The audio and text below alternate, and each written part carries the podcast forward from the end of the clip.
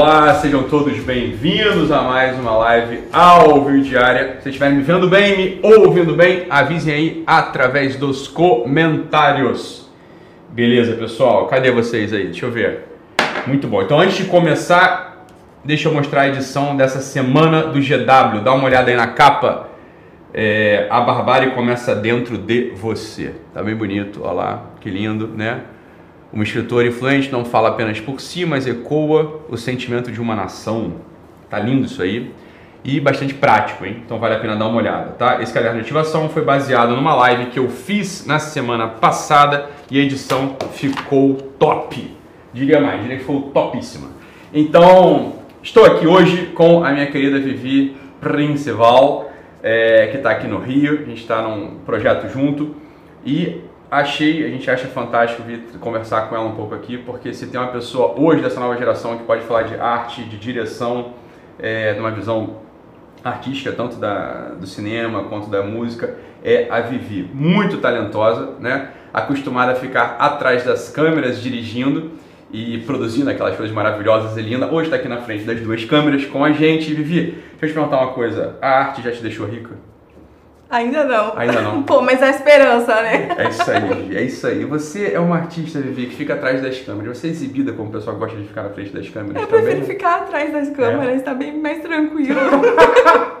Mas você tem uma história na música, né, Vivi? Então eu já te vi cantando os rock pesado aí nos videozinhos que rodam aí no submundo da cena. Como é que foi essa migração? de- ou se teve uma migração, se não teve absolutamente migração nenhuma, dessa coisa mais pop, né, mais, enfim, é, disponível pro, pro gosto, pro paladar auditivo da pessoa comum, até a tua ida, porque essa aqui é a grande história, assim, até a tua ida pra Europa fazer um mestrado em música e ser uma das poucas pessoas no mundo que viu, leu e, e, sei lá, cheirou os originais do Palestrina. Então conta essa história pra gente, Vivi. Tem uma história. Mas eu não deixei de gostar de heavy metal ainda não. Eu gosto até hoje, eu gosto até hoje. É, pô, acho que é uma, tem uma linearidade ali pra entender. Eu fui educada esteticamente desde criança por minha mãe. Minha mãe me alfabetizou em casa. Na época não existia homeschooling não, mas ela me, me alfabetizou em casa, me fazia trocar cartões postais com as amigas dela de fora do país e tal. E ela me ensinou... Amigas de fora do país, tipo, É. pela França, Roma. Roma, as irmãs religiosas do Instituto. é, na época tinha outro nome, mas é a Congregação de Jesus. Tá. A versão feminina dos jesuítas, assim, bom. que tem uma história do meu nascimento com a, com a canonização da freira lá. Conta mas aí gente, tem, tem mais coisa aí. Ah, conta pra gente então depois, velho. A gente quer ouvir a tua história. É, o meu nascimento é uma coisa. É um dos, três, um dos três milagres do processo de canonização de uma freira inglesa chamada Mary Ward. Ela fundou, à altura, a congregação feminina dos jesuítas. Mas ela nunca foi canonizada ainda, ela é uma beata, Mary Ward. Ah. E aí, minha de que mãe. ano que ela é? Ela é de mil e... Mas sei lá, século XVI, século É, XVII? 17, 17. E aí ela. Minha mãe rezava muito porque era amiga das freiras dessa congregação. Minha mãe Ah. fez muitas coisas. A gestação da minha mãe foi difícil dentro da UTI. Ela passou a Você é a gestação filha fechada. mais nova da tua mãe. Eu sou a filha única da minha mãe. Ela Filha teve única. dois filhos homens antes de mim que não chegaram a Sim. se salvar. Nasciam e Ah, morriam, tá. nasciam Tá, e morriam. tá. E aí foi todo um processo. Aí minha mãe era estéreo, diagnosticada como estéreo, com 43 anos. Foi aí que eu nasci, a coisa já começou aí. Enfim, é, houve uma intervenção aí que os sete médicos do Hospital das Clínicas lá do Paraná, à altura, assinou um documento explicando que o meu nascimento não era justificado pela ciência. Aí entrou no processo de canonização dela como o terceiro milagre, assim. Uau, tua mãe É, rezava é, pra ela, é, pra que a gravidez é. fosse adiante, pra que ela não perdesse É, mais um é, filho. foi essa Tá aí história. Vivi, É, fazendo foi- arte, produzindo. Foi bem. É, é, tipo, era, o, o legal é entender os exames. Assim, os exames dela, do dia da cesariana, eu não tava formada. Eu nasci um bebê formado, assim, tipo, foi surreal. É, já começa aí a coisa, né? Era pra ser. Uau. Tá bom, que eu não sou muito boa das ideias, né? Não, Mas velho, tá acho bom. que tá valendo. Assim que é bom, Vivi. Acho que foi. Mas o lance Caramba. com as irmãs foi isso, né? Então a gente, eu cresci é, educada pela arte, assim, pela minha mãe me incentivou muito a aprender Tua a cantar, a isso, ela gostar, tinha uma pegada cult, assim, das coisas, escrevia artigos. A essa altura, se ela fosse viva, escreveria livros, mas naquela época eram artigos para as revistas, assim, revistas nacionais, não sei o que, ela mandava. Morando no interior do Paraná, era uma- um lance surreal, assim, já era gostoso de, de ver isso. E aí ela me educou pra arte, pra essas coisas todas, por meio dessas religiosas que são essas amigas até hoje e tudo mais. Mas, pô, eu gosto de heavy metal, gosto disso até hoje, adolescente e tal, sempre muito pela envergadura cristã, assim, das coisas, mas, mas tem um, um lance muito legal do, de toda essa pegada do metal. Mas aí eu fui fazer o intercâmbio da minha segunda graduação aqui do Brasil, fui fazer lá em Portugal, fiquei um ano Lá eu fui estudar. Você estava fazendo graduação de quê? De arte. Eu fiz, ah. fiz educação antes, fiz pedagogia, pedagogia, E aí fiz arte. Na arte eu fui pra lá, fui parar lá. Quer dizer, você entrou na pedagogia, fiz, se formou. Fiz, aham. Uh -huh, é, mas não se sentiu completa ali, intelectualmente. Eu, eu nunca quis ter feito isso, tá. sabe? Eu fiz porque meus pais queriam que eu fizesse aquela altura e era o que convinha. Era a minha circunstância. Uma coisa mais prática também. Sou eu e minha circunstância. Eu tinha que salvar ela ali, Ortega, né? Eu tinha tá. que salvar ela naquela altura eu fiz. Mas eu já tinha uma envergadura pra arte. Meu coração Sim. era pra arte arte mas é aquele preconceito, pô, você vai estudar vai arte aqui, você vai viver do quê? Então vai ser professora, mas aí nunca rolou muito. Eu, eu dou aulas de arte, Sim. mas por amor, assim, nos cursos, assim, é, dei aula na graduação por quase 10 anos na faculdade. Tá. Comecei muito cedo a dar aula na graduação. Mas hoje eu rompi esse vínculo, eu tô com cinema, tô na área do cinema. Sim, vamos chegar lá. Mas fui para Portugal e lá eu ganhei alguns bônus, porque eu já tinha uma graduação, eu não fui só fazer o intercâmbio. Eu ganhei os bônus e um deles ah. foi uma cadeira do mestrado da musicologia. Então eu fui para uma isso, isso aonde exatamente? Na Universidade de Coimbra, de Coimbra é, em Portugal, em Coimbra. Então é uma universidade medieval. Pô, Total, o prédio lá demais, né? foi fundado em 1200, o Brasil só surgiu 300 anos depois. Eu estudava num prédio mais antigo que o meu país de origem. Sim. Claro. É e é surreal, assim, ver, ver os documentos originais das pessoas. E tinha um cofre, tem um cofre lá até hoje, que é o cofre dos musicais, assim, dos documentos musicais. Então são impressos musicais antigos do século XV, XVI, XVII e, e vindo para cá, ou originais de alguns compositores. E nesse mestrado a gente era em oito, oito a, a, acadêmicos. Todo, pessoal do mundo todo, Dinamarca, Grécia, é, Espanha, França, e eu do Brasil tava lá, né? Sim. E aí o meu professor me deu para estudar o Palestrina, que é o, porque eu era católica, era a única católica dos oito. E aí cada um recebeu um compositor. E aí eu estudei, então, o... Você já, você já tinha uma afeição pela música polifônica? Você já, já gostava disso? Ou foi uma... Declaradamente a música sacra. Eu ah. olhava para a música sacra, mas eu não olhava para um compositor.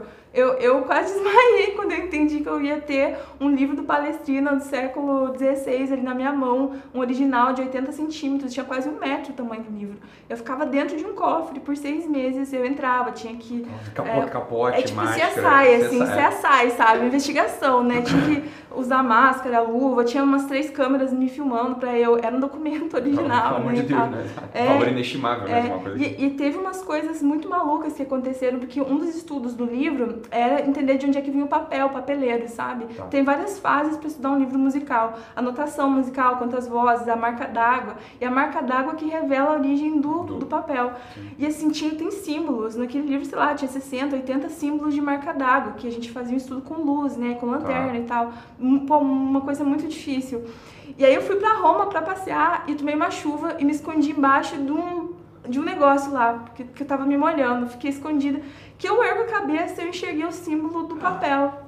Você reconheceu, você fez a associação. É, tinha um portal, eu me escondi da chuva. Aí eu liguei na hora pro meu professor, falei, Paulo, tá, tô aqui em Roma, tô, eu vi, ele falou, não sai daí. Ele falou, liga, fica, fica aí. aí, vai descobrir o que que era isso. E era, tipo, sei lá, um tipo o, de A sede do papel. Tá. Era a sede de que fazia o papel. Era naquele Desde lugar da chuva. Sei lá, Aí eu, vou, eu saio do fim do mundo ali, do, do meio do Paraná, e vou parar lá e descubro o papel do Palestrina. Que foi um achado arqueológico, por assim dizer. Foi. Assim, total Tudo no mesmo, no mesmo mês, na mesma coisa. Então teve umas coisas muito fortes, assim, lá.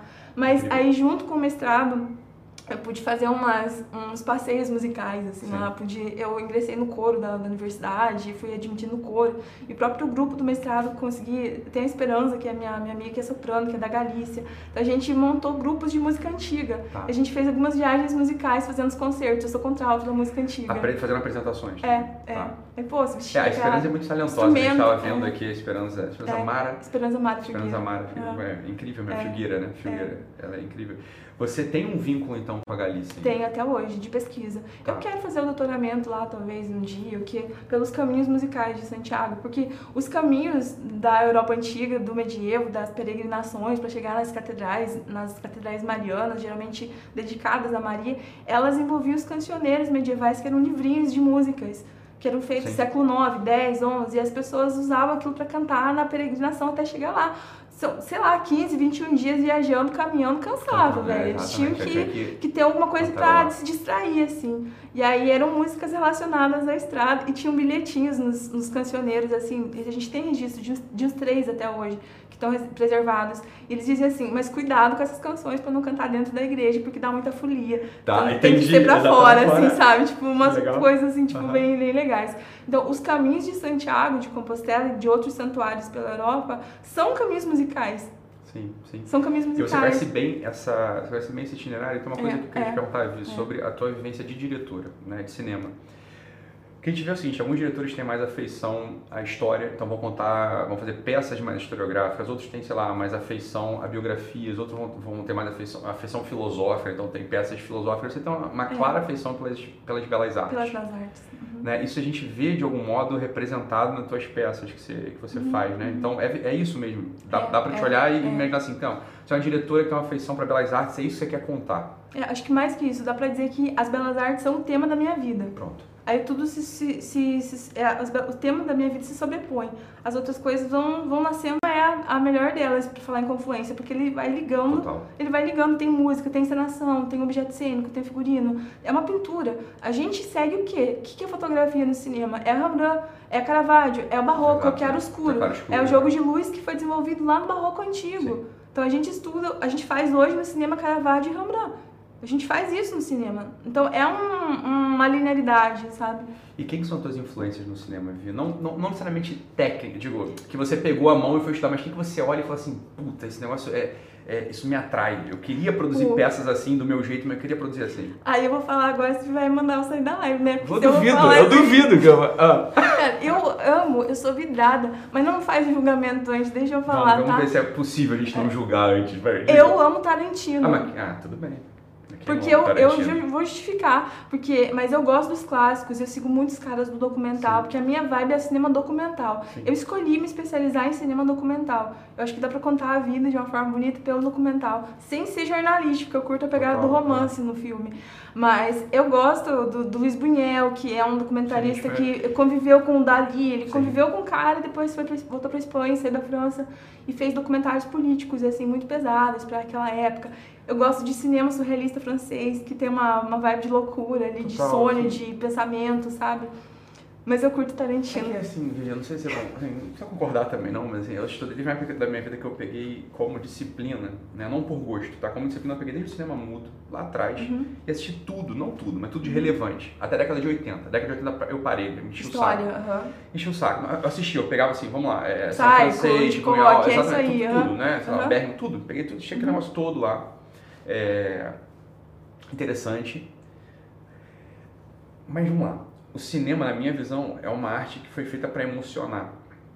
Eu acho que o cinema faz sentido, o cinema faz sentido quando ele emociona, né? Quer dizer, a literatura, ela abre possibilidades intelectuais, sei lá, a poesia, ela abre possibilidades rítmicas e intelectuais, mas mais simbólicas. É, a arquitetura, ela te enquadra com percepção de estética é, Espacial, né? espacial, né? Sei lá, a liturgia, ela te dá um ritmo também transcendente. O cinema, se o cinema não não, Não não sensível- emociona, exatamente, assim, É. pega sentimentos, Não, o cinema não, não vira. emociona, ele não vira. E, um, e claro, esses cinemas cultos, né, a origem do cinema, sei lá, você pega um Carl Dreyer, é, você vai assistir lá Ordet, a palavra, puta filme, né, Carl Dreyer, não tem nem o que falar dele. Maravilhoso, mas cara, tu vê que aquilo ali ainda é o cinema nascendo de algum modo. É, tá treinando pra ser Ele tá treinando, coisa. não tá é isso?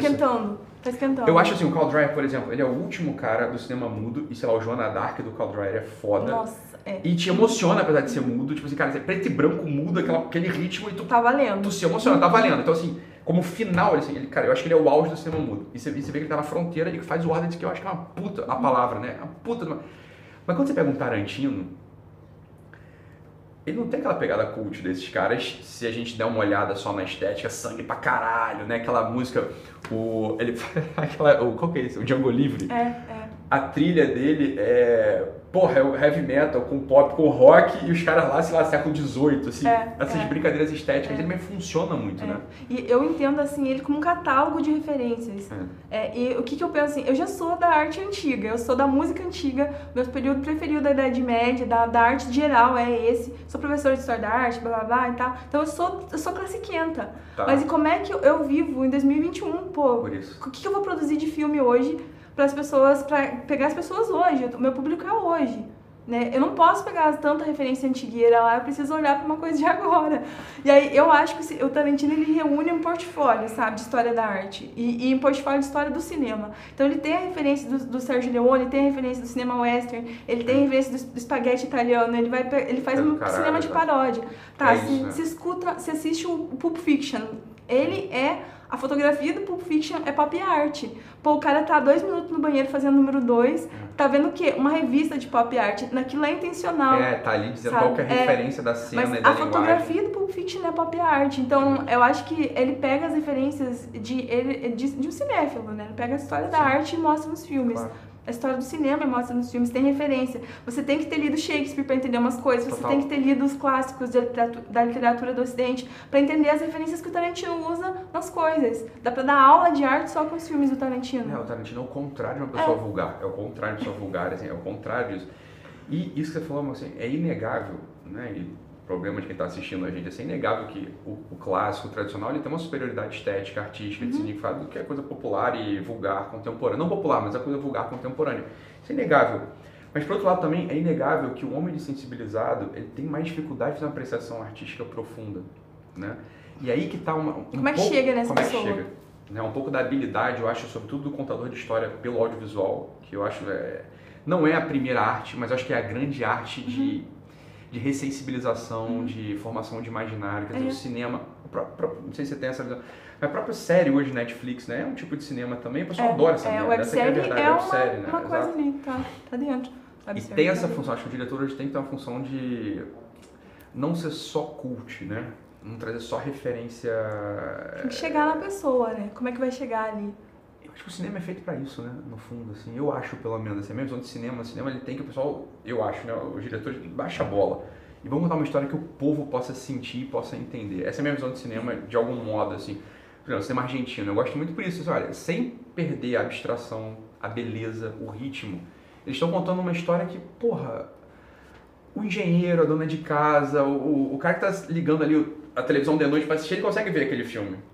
Né? Ele não precisa de se debruçar demais, fazer malabarismo intelectual. Ele vê os filmes e é, eles são bons pra cacete, é a E, verdade. mesmo um filme, talvez que não tenha narrativa ali tão chamativa, sei lá, mas tem outros recursos que a pessoa pode, é, que pode chegar na pessoa, tipo o Krzysztof Kieslowski. Se a gente pegar, ele é uma mistura de russo com francês, assim, Quem? Krzysztof Kieslowski. Ele tem uma trilogia Tá, que segue as cores que da bandeira fez? da França. Tá. Ele fez a liberdade, ele fez a liberdade é azul, que Tá. é, é- mas a série é Color Blue, sabe? É, é, uma, é uma, uma trilogia, um filme vermelho, um filme branco e um azul. Filme azul, então a tá. fotografia do filme azul é azul, a liberdade é azul Entendi. e o filme é azul. É azul. Tipo, ó, vou dar um spoiler aqui, mas a menina, a guria Manda é uma família lá, é um casal e um filho. Ela perde o marido e o filho no acidente de carro e ela tá fudida ali, desculpa o termo, mas ela tá é ela tá. ferrada, ela tá no luto. E aí tudo é azul, sabe? No acidente tudo é azul, mas ela, o marido era um compositor e ela tem que, ela decide terminar uma encomenda que eles tinham feito pro marido dela. Então ela vai terminar de compor a peça do marido Tá. pra entregar. Então só que pra compor ela tem que entender o que, que ele fez até chegar ali. E pra ela reconstruir a história, ela descobre que o cara tinha uma amante, que Isso ele tinha um é filho, puta- que imagina- isso, que aquilo. imagina. Então ela ganha liberdade aventura. superando o luto, reconstruindo a obra. Tipo, mas assim. Ela conclui? Só pra, só Aham, pra dar o spoiler aham, final, aham. assim. Tá. E eles, eles, eles tocam, e tudo, mas ela, ela se livra, ela ganha liberdade reconstruindo a história, olhando pra realidade, sabe? Claro. Só que a cor é azul do filme. Aí você pensa, entende a narrativa pela história. Tipo, a, a- tudo vai se. A, a fotografia resolve o filme. A solução estética do problema, do argumento, se resolve pela cor. A, tipo, a liberdade é azul. É azul. Pô, Você tá falando de cinema, né? É francês, no caso, mas é argentino-francês. você ele falou. É mistura de russo com francês. Russo com francês, Uhum. perdão, tá bom, russo com francês. Você prestou atenção no cinema nacional, Vivi? Te interessou o cinema nacional? Me interessa. E inclusive o erro do, do Tropa de Elite é uma coisa que mais me interessa ainda, sabe? Não, eu tô, O tô do brincando. É, Aquilo foi um acerto, é né? genial, Foi um exatamente. acerto, né? Eu, eu gosto de olhar pro cinema nacional, Tá. mas eu acho que. Aí, mas aí é você tá perguntando pra uma pessoa católica, conservadora, Mas falando. é isso a gente quer ouvir. Isso Mas eu Mas acho que. 90% do Brasil é conservador e católico ou cristão, né? Sabe, o pessoal certamente é. tem a mesma visão que você. É. É. É, que é isso, a opinião pública está na boca de pessoas que não representam o Brasil. 90% do Brasil é conservador e cristão, católico, né? É, o Brasil é esse, né? Eu tô 2016 no mercado, tipo, vindo de Portugal pra cá, já no, com cinema documental e ver hoje, assim, nos últimos dois anos, porque o que, que pesou pra mim ali, que a coisa estourou, foi o filme da Teologia da Libertação, né? Eles estão no meio de nós. Eu- eu- Mas assim, vamos entrar do aí, tu vai começo do filme até hoje, que tá no fim, é, como mudou o mercado, sabe? Quantas equipes que Eles saíram começaram de a roteirizar, a pensar, a conceber o, o Teologia da Libertação quando? 2018. 2018. Com Era três pra anos já. lançar, é isso, ah, era. Era pra fazer, começar em 2019, mas não, não rolou. Mas ah, o que eu queria dizer é o mercado do cinema, quando, se for pra comparar o começo do filme pra agora, o tanto de oferta de gente do mercado comum do audiovisual do Brasil se oferecendo pra chegar na gente agora, sabe? No começo todo mundo olhava rejeição, torcendo o né? nariz. Então você vê assim, grandes emissoras fechando. Eu tô aqui no Rio, eu vi coisas desde a pandemia. é, eu fico em Curitiba, minha base é lá, mas tô, venho pra cá todo mês. E o mercado do cinema mudou pra gente, olhou pra, tá olhando pra gente de outra forma, entendeu? Por que, que Então, você acha assim, que isso aconteceu? Porque o povo tá cansado. O povo tá cansado de fazer filme cheirando maconha o tempo todo, sabe? O povo tá cansado disso, isso não vira mais. As pessoas não querem mais isso, não querem histórias esdrúxulas de gente se separando, roubando, traindo o tempo todo. As pessoas gostam da beleza, as pessoas querem voltar à alma, a ligação transcendente da pessoa. A vida da gente não é só material. As pessoas não querem só uma coisa que olhe para a vida aqui. As pessoas conseguem ver uma ligação transcendente e eu acho que a- as pautas dos processos criativos dos filmes também tá tendo uma hora para chegar a isso. Pra mostrar, tipo, uma figura Você falou, familiar, você- a, sabe? A, pauta, a pauta de uma boa parte da produção cinematográfica nacional não é a estrutura, não é a realidade, não é, não é o, sei lá, o sentir imaginário do povo comum. É uma ideologia É, de um grupinho é, desse tamanho. é.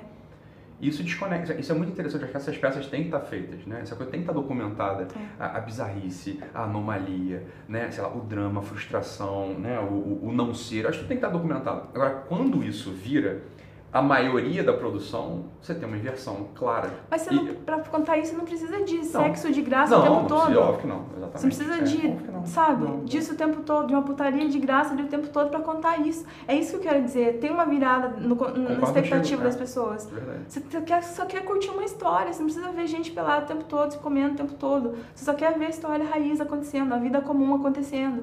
Sei lá, e tem muita coisa, muita coisa despontando no Brasil hoje, que tá ganhando corpo, sabe? E que eu acredito que vai, vai ocupar espaço. Porque as grandes emissoras, as coisas não estão se mantendo mais. Tipo, vai virar. É, a audiência, a audiência não, não os mantém, outras coisas os mantêm, né? Mas assim, É. a audiência mesmo não, Uhum. não, é, não é capaz mais de mantê-los, Não. porque é óbvio, assim, eles oferecem uma coisa que é odiosa sob certo Uhum. aspecto, né? E feia, muitas vezes. E pior é que isso forma o imaginário das pessoas, Ítalo. É, Uma pessoa que né, cresceu assistindo novela, tipo, a, a gente, sabe, que, eu- que cresceu com a TV ligada, ouvindo essas coisas. Total. Vai chegar agora co- como é, o resgate da formação do imaginário, voltar isso pra realidade, entendeu? Por exemplo, você pegou essa, falou essa coisa do sexo, né, Vi? Quer dizer, Você tem mil formas de relatar, por exemplo, uma cena de sexo. E não é, que- bonito, não é, olha, vamos lá, não é ser pudico, não é nada disso, não. Não, Mas é que a arte, a arte é um pouco assim, olha, a gente tem as experiências brutas e confusas. A arte ela pega isso e mostra um tipo, conceitualiza, É. ela mostra uma figura abstrata dela, é exatamente que isso possa ser aprendida sobre qualquer aspecto, qualquer momento. tal. Quando se relata o sexo como pornografia, isso deixou de ser arte. é concorda? apelativo, né? É é só a causa material da coisa. Quer dizer, a arte ou ela, ela tem que contar a causa material, a causa final, a causa eficiente, a causa formal, né? As quatro causas aristotélicas. Então, é uma, é uma bela uma peça artística. Então, de onde vem, para o que foi feito, quais são os contornos possíveis e como essa coisa acontece na prática material. A arte nacional é só causa material. Ah, o que é o sexo? Tá, tá, tá, tá, tá. É, mas que não é só isso, né? É um pouco mais do que isso. Então você perde ali três dimensões da, da, da, da coisa que tornam a arte muito, hoje, como ela é feita, muito diminuída e odiosa no fundo, né? Você tem uma rejeição àquilo ali. É terrível Consegue, né? é, e tem como mostrar tudo isso, sabe, sem ser apelativo. Pô, Total. eu acredito numa, num Alto da Compadecida, entende? É.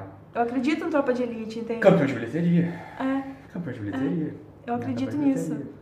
Tem muita Você beleza vê- do Brasil o- profundo. O Tropa de Elite mesmo, quer dizer, é uma história. o Tropa de Elite mesmo, assim, cara, é história de, de tiro e traficante. De verdade.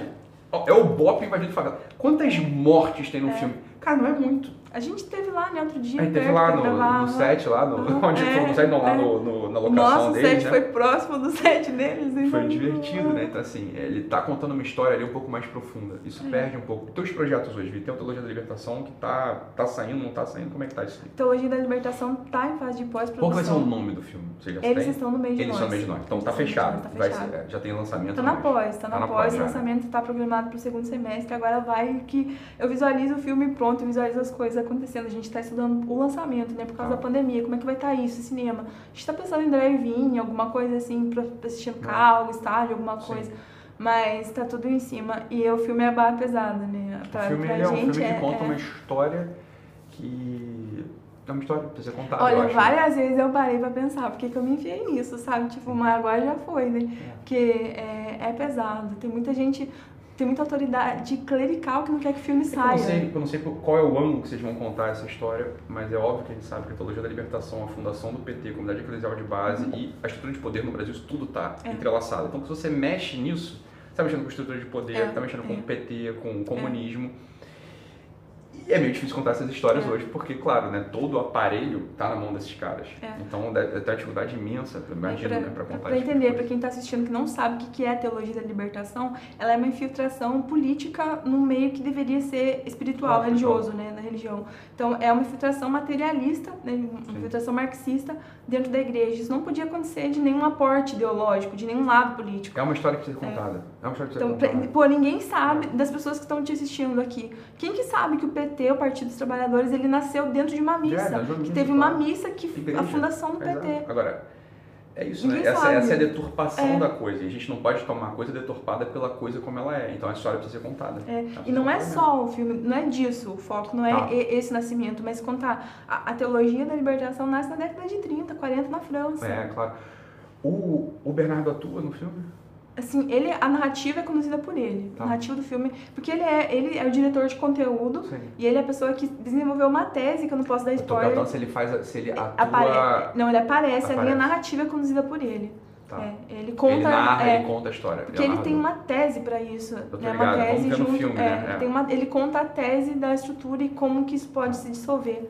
A narrativa é dele. E é um filme que ele é documental, mas tem um apelo artístico também. Tem. Eu vi umas cenas né, no trailer, né, no teaser do filme, assim, tem, tem um apelo artístico, tá muito bem filmado, assim, né? é- a gente pode É, esperar isso. do- A única coisa que eu posso falar aqui, que todo mundo já sabe, que é o filme é uma noite escura. O Tá. filme é uma noite. Tá bom. É, é isso. Fantástico. Mas vai ter Então, é muita coisa. é. E tem um apelo, acho que pra gente, sabe? Pra eu, pra você, assim, pra gente, é, pras pessoas que estão vendo. Tem um apelo pra, pra vida comum, pra pessoa, pra vida real acontecendo. O que, que eu posso fazer no meio disso tudo? Acho que o filme ajuda. O interessante do filme é que não é só uma denúncia. Ele dá possibilidades da pessoa assumir um papel e mudar aquilo. Então, posso assistir o filme e posso me comprometer em fazer algo. Perfeito, Vivi. Muito obrigado. Né? Temos que, tem que vir mais vezes aqui, né? Muito Tô obrigada, foi no susto. É, foi no susto. Isso, a gente a gente tava aqui na reunião, né? Que a gente tem um projeto junto também que a gente tá desenvolvendo, né? Então um já, né, já foi, estamos num outro agora que vocês vão adorar. Fantástico. Lá pra frente a gente fala. E aí a gente tava aqui no meio da reunião, eu falei, Vivi, entra comigo, vamos, vamos, vamos entrar entrevistar. O pessoal quer te ouvir com certeza. Isso É, é, é isso aí, exato. Então não teve pauta, não teve nada. né? Tipo, reposicionou a câmera aqui para entrevista, espero que tenha saído tudo bem, tá bom? É, se você gostou dessa live, compartilhe o link com pessoas que você se importa. Se você ainda não se inscreveu no canal, inscreva-se aqui embaixo e ative o sininho para receber as notificações. Lembrando que a live estará disponível em 4K e áudio para os assinantes do Guerrilla Way. O link de assinatura está aqui embaixo na descrição e a assinatura custa somente R$ 29,00 por mês no plano anual. Vivi, mais uma vez, muito obrigado. Obrigada eu. Depois eu quero ouvir as tuas histórias dos teus projetos pessoais também. Depois, uma, de repente, uma outra conversa sobre cinema mais é, Fechado. é, fechada, assim, tá bom? Obrigada. Beleza. Obrigado. Pessoal, fica com Deus e até amanhã. Tchau, tchau.